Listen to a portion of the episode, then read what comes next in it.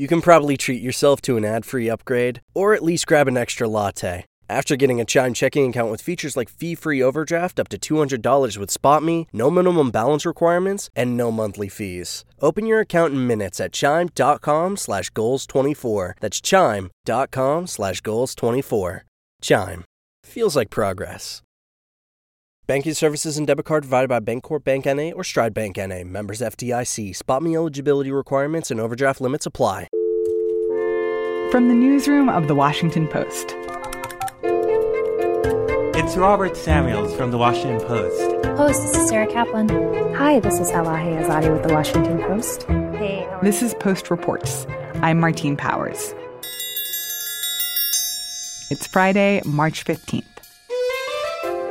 Today, social media's role after the mass shooting at a New Zealand mosque. A Brexit deadline approaches, and the potential perils of free tax software.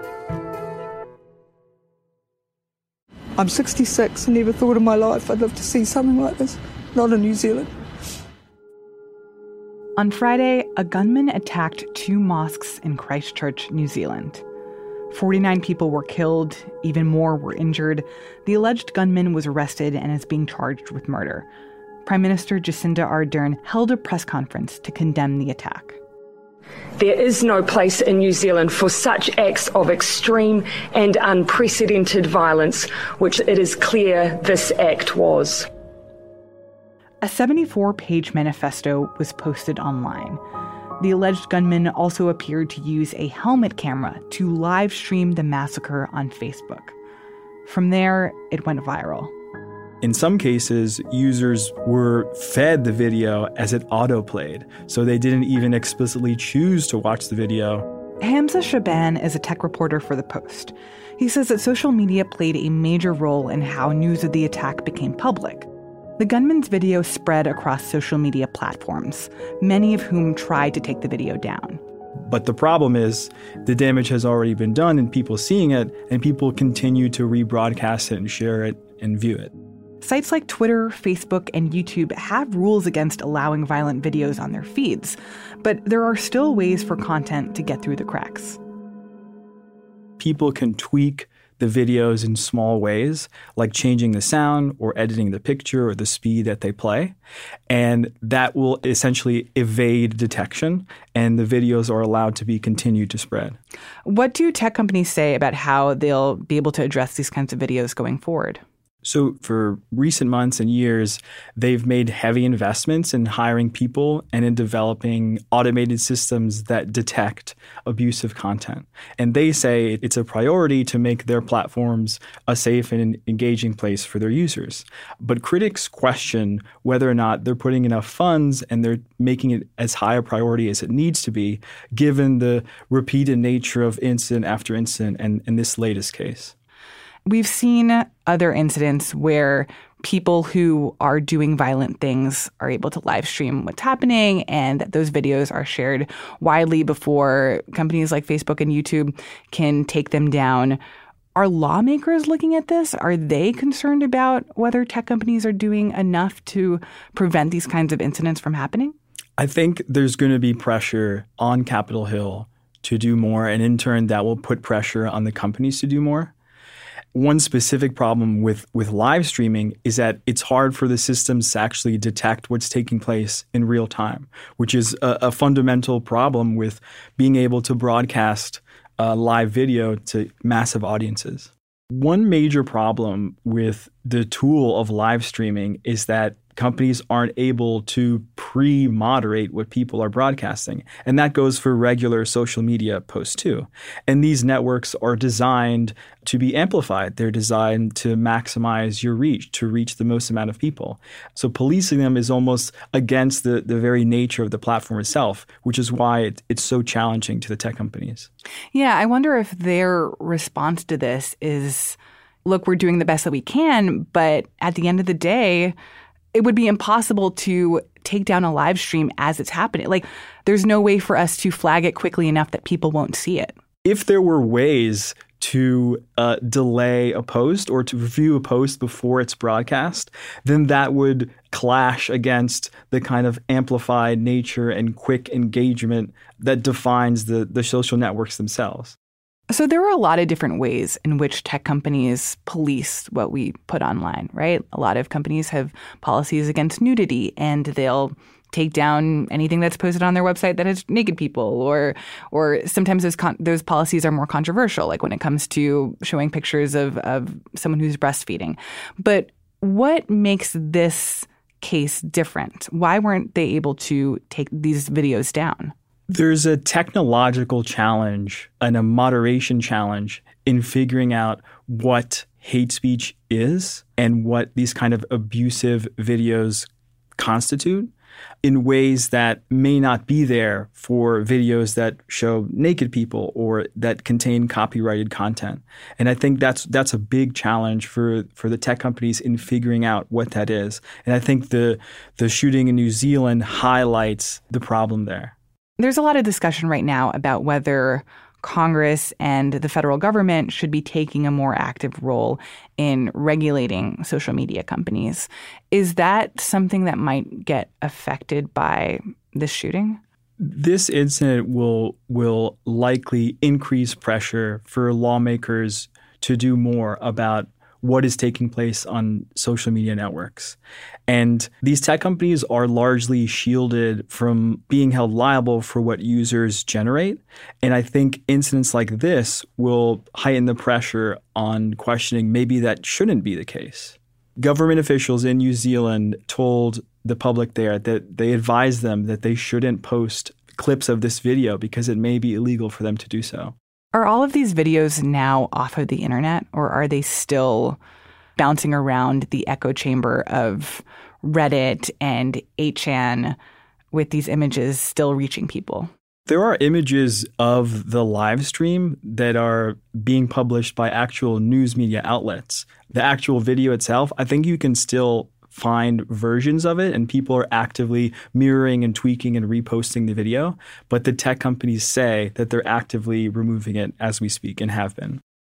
Hamza Shaban is a tech reporter for The Post.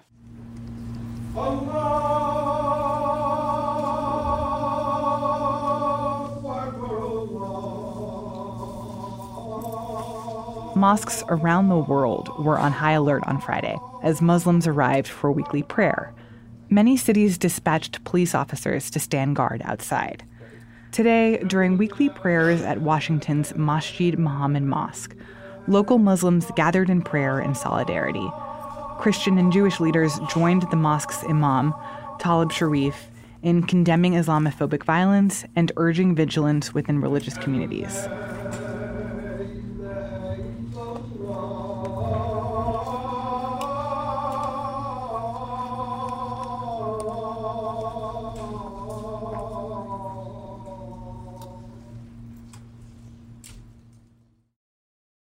The March 29th deadline for Britain to leave the European Union is getting closer and closer. And for the past two and a half years, ever since the Brexit referendum, Prime Minister Theresa May has insisted that there is no backing out. Brexit means Brexit, and we're going to make a success of it. Brexit means Brexit.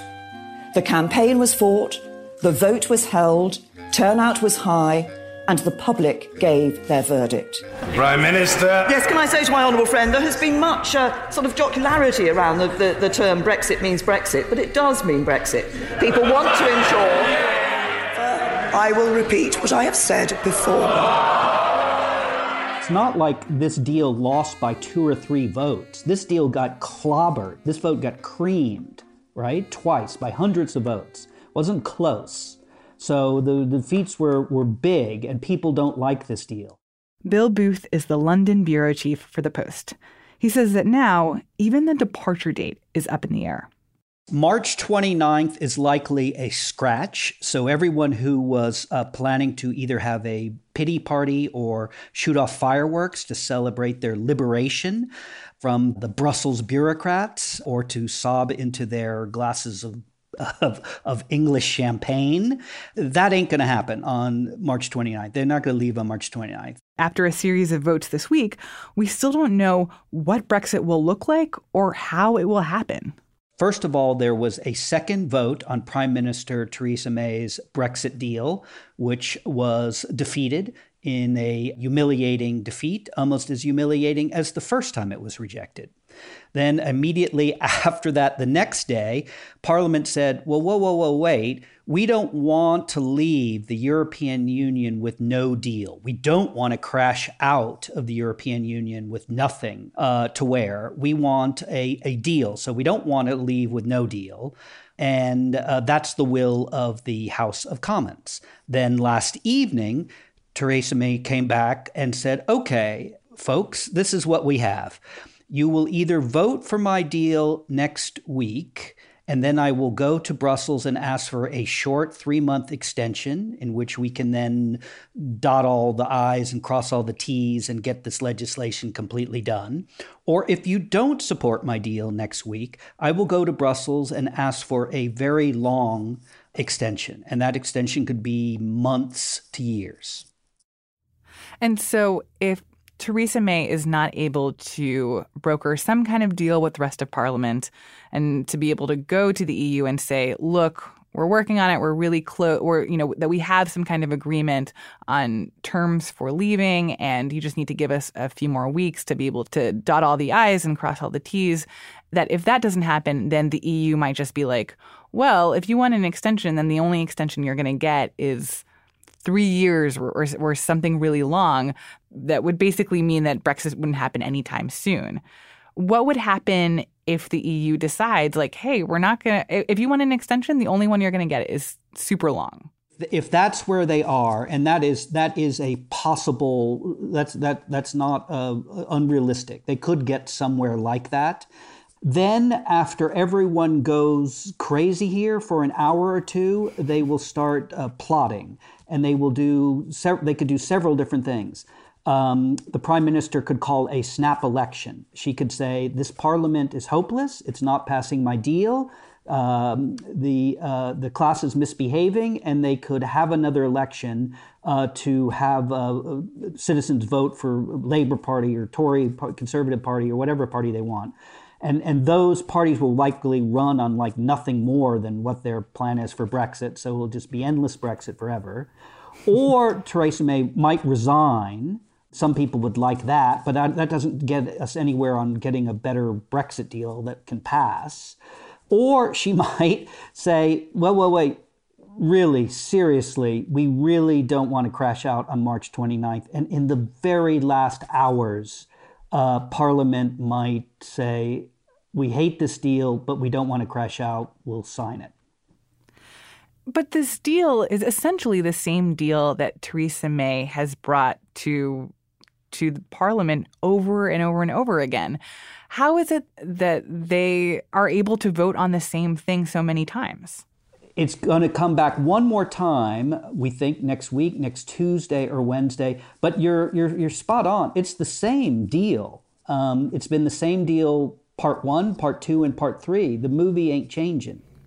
It's just that it seems like lawmakers in the UK are feeling the pressure of this deadline. And even if they say that they are game for a hard exit, that they don't actually want that to happen.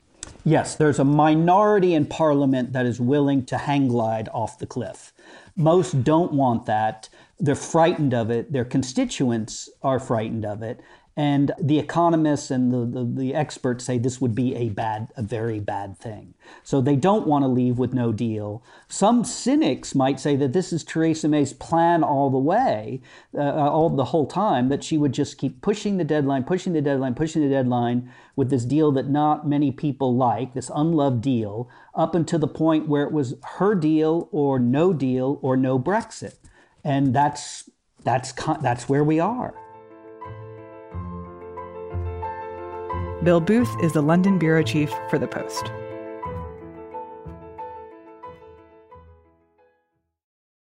And now, one more thing. What happens to your tax return data when you use a free tax service? Well, like everybody else, I have been inundated with ads and emails and pitches from companies to do your taxes for free. We're in the height of tax season, and there are so many different services out there. That's our tech columnist, Geoffrey Fowler. But as I started looking at these ads, I remembered this age old Silicon Valley adage, which goes if the product is free, that means you're the product. And so I started wondering gosh, why exactly are all of these services free? So I started uh, just making a spreadsheet. It's what I often do when I'm reviewing a technology, listing out all the different companies that offered free tax service. And it turns out there are actually three different kinds of free tax prep services. One is provided by the IRS itself, but you need to make less than $66,000 a year to qualify. Another kind is software like TurboTax. They offer limited services for free, and then you have to pay to upgrade. But then there's the kind that you pay for with your privacy. That kind of service is offered by websites like Credit Karma. Everybody loves free. Credit Karma Tax. We're always free. File with someone who gets it. You may have used Credit Karma before to check your credit score. It's one of the fastest growing companies in the financial tech industry. Now it's venturing into the world of free tax services. They've already had about a million people do taxes with them. So when you use Credit Karma Tax, what it's doing is taking the data from your tax return, all of that personal information about your income and how much you pay on your mortgage, and adding that to its dossier about you so it can target its financial offers directly at you. So there are ads for things like new credit cards and home loans and personal loans. Um, it turns out that the bank industry and the credit card industry waste a lot of money uh, sending people offers for new credit cards to their house. You probably get a bunch of these that people A don't want or B might not even qualify for. So over the last couple of years, a lot of them have started doing business with this company called Credit Karma. Look, for many people, the pitch of a free online service is all but irresistible. What Credit Karma is doing with your data is pretty similar to what Facebook does. It's not selling your information. It's using it to allow advertisers to target you with very specific ads. So instead of a news feed about what your friends are doing or the latest headlines, uh, Credit Karma offers essentially a news feed about your financial life. That model has proven very profitable for uh, for Facebook, but it's also proven that we have lots of problems, right? One of the lessons I've learned from the last couple of years and all the data privacy scandals is that the ethical way to handle sensitive data in 2019 is to simply not collect it at all. Uh, and what's more alarming is that the data that Credit Karma Tax is collecting is much more sensitive. I mean, it really doesn't get much more sensitive than your tax returns, other than maybe your, you know, your, your health records. This is really, you know, the keys to the kingdom when it comes to your life. Credit Karma's position on this is that their practices are actually good for customers to help them find the best financial services for their needs. So then it's up to the customer to evaluate. Is it worth it? Is the question we have to ask anytime there's some kind of data exchange going on. To me, it still is not worth it because this is some really sensitive data we're talking about here. This is here's your income, and here's your cash flow, and here's how much you pay on your mortgage, and here's how much in debt you are. And Credit Karma is asking, unless you know where to look and opt out, they're asking to hold on to that data for 10 years and to do basically whatever they want to with it in that time. In startup world, 10 years could mean a completely different business model, completely different management. They could be owned by a different company. They could be in an entirely different business by then. And yet you've consented that they can hold on and use your data as they want. Geoffrey Fowler is a tech columnist for The Washington Post.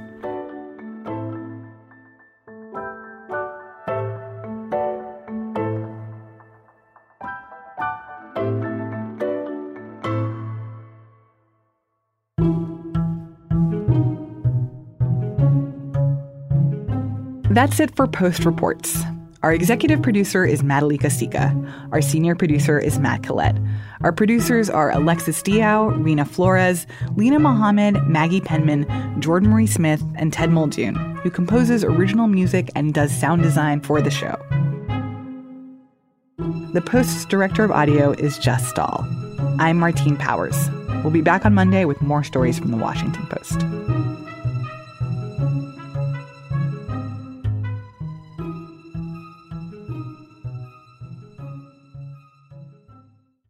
Hopefully, this is the last time you hear this ad because with Chime Checking Account, features like fee free overdraft up to $200 with SpotMe and getting paid up to two days early with direct deposit, you can probably treat yourself to an ad free upgrade to spend more time listening to your favorite podcasts. Or at least grab yourself an extra morning latte this month. Join millions of Chime members who work on their financial progress with fee free overdraft and no monthly fees. When you find new ways to save, you can reach your financial goals easier and still have the occasional treat.